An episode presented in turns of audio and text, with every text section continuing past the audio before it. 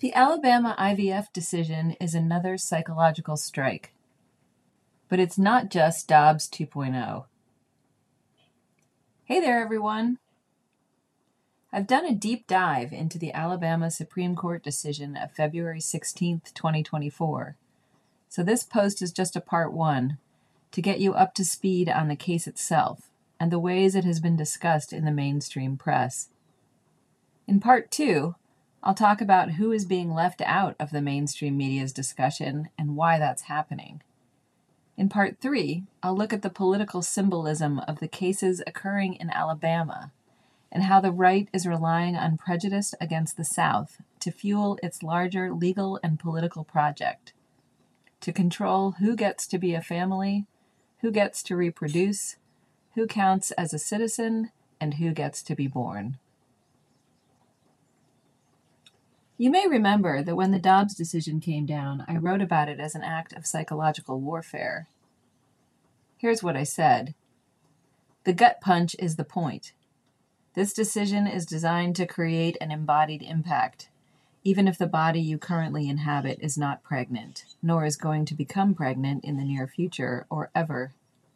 It offers the opportunity in the present to experience or re experience, depending on your identities, the ways in which personhood, so often figured in European law as a form of personal property, can itself be owned by the court.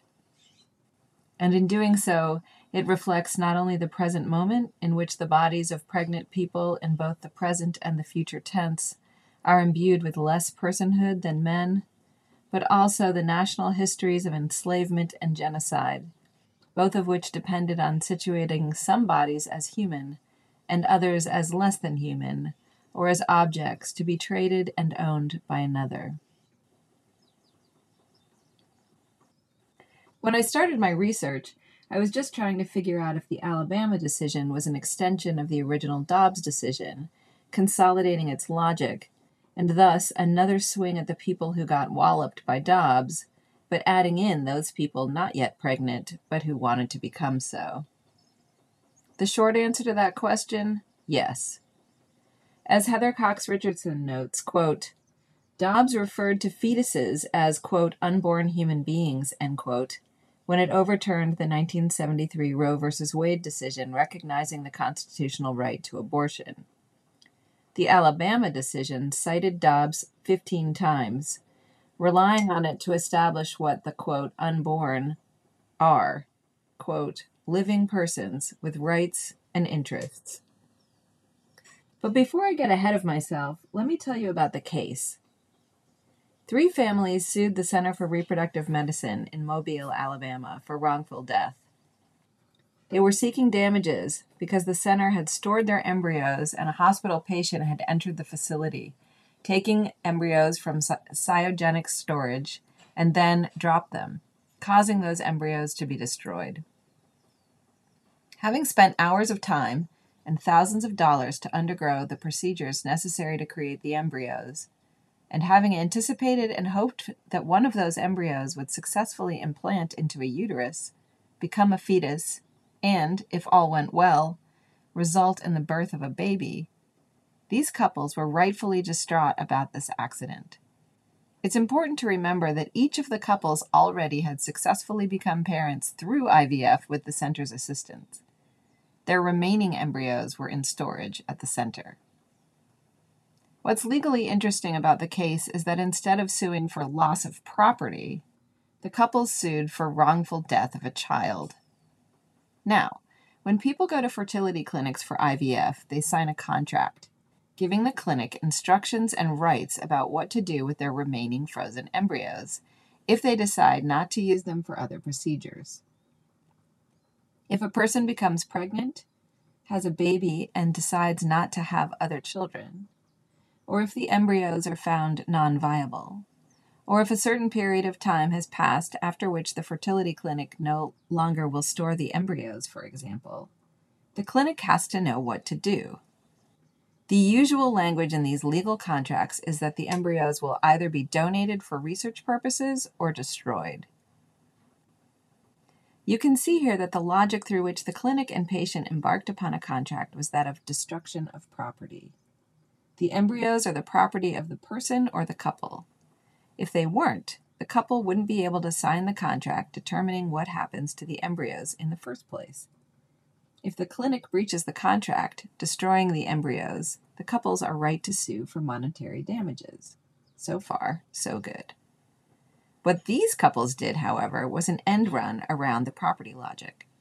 Instead, they argued that the embryos were children, and as such, the hospital system of which the center was a part could be held liable for killing the children. In that case, the lawsuit could be brought under wrongful death.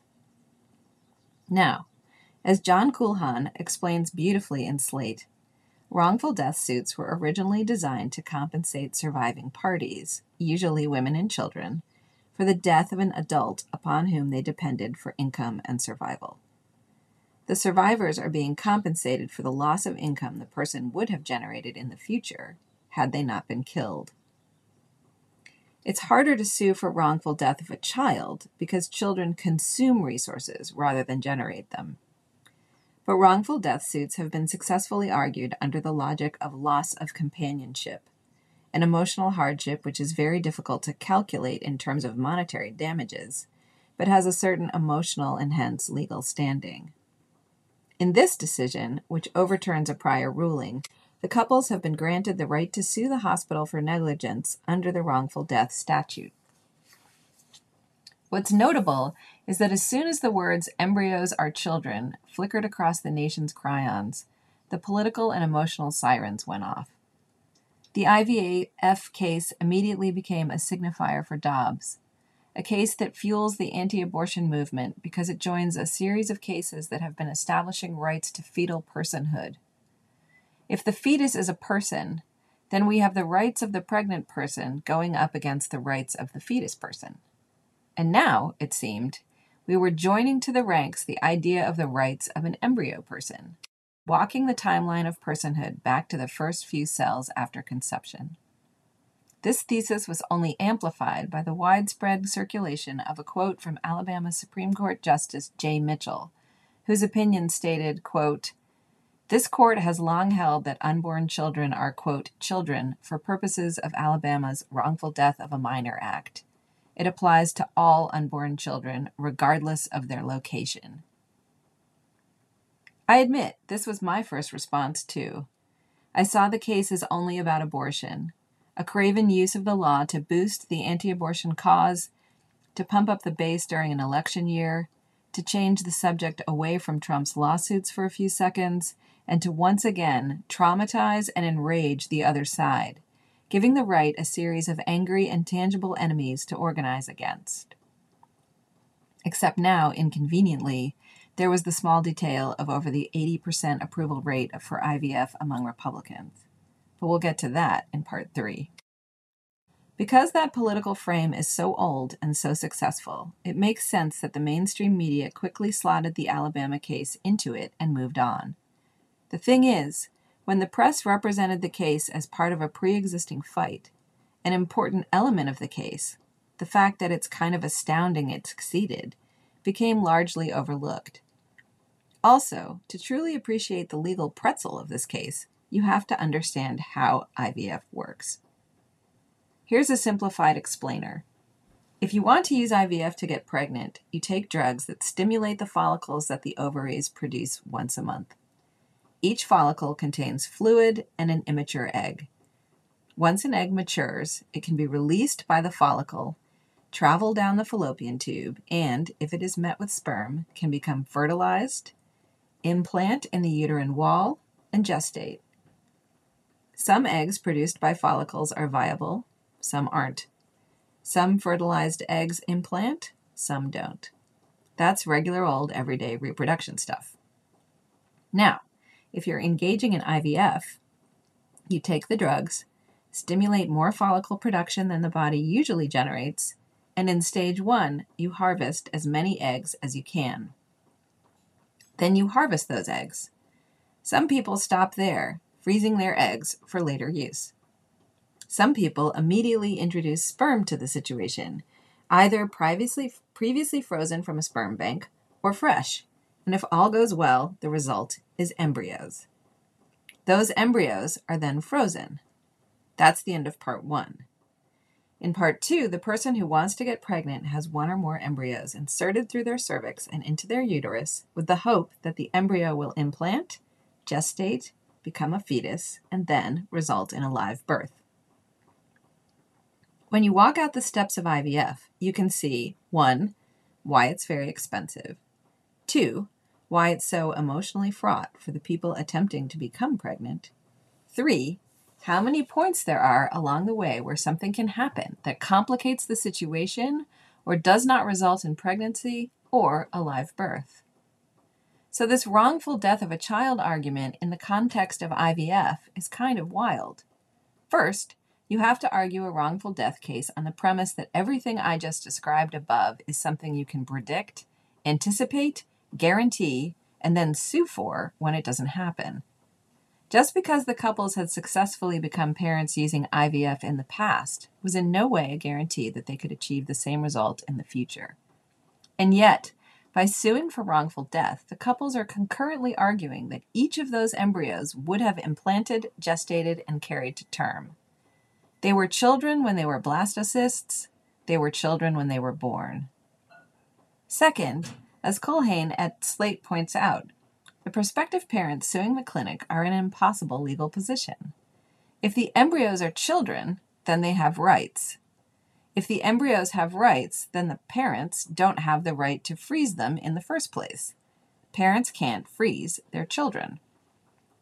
So before the hospital killed the embryos, the couples violated their rights. The couples are at once asserting that the embryos are their property to do with what they wish, freeze, implant, gestate, etc., which is evidenced by the contract they signed, and that the embryos aren't property, inert, they're live children being killed, murdered by the hospital's negligence. You can see then, under the logic of this case, that 1. The prospective parents can't leave any embryos behind in the freezer because they're children. 2. The clinic could be guilty of murder if it sends an embryo to a research lab or otherwise kills the remaining embryos, increasing its legal liability. 3. The clinic should only implant one embryo at a time to ensure it cannot be sued for wrongful death, vastly increasing the cost of each IVF procedure. And that's why, as soon as the decision came down, some health centers in Alabama immediately halted IVF. You can see why the mainstream media jumped on this case, slotted it into the anti abortion victory camp, and then proceeded to investigate the connections between the justices and the white Christian right. I'll talk more about that in part three. In part two, I'm going to look at a crucial missing piece in this case, one that so far I haven't seen anyone discuss. Stay safe out there this week.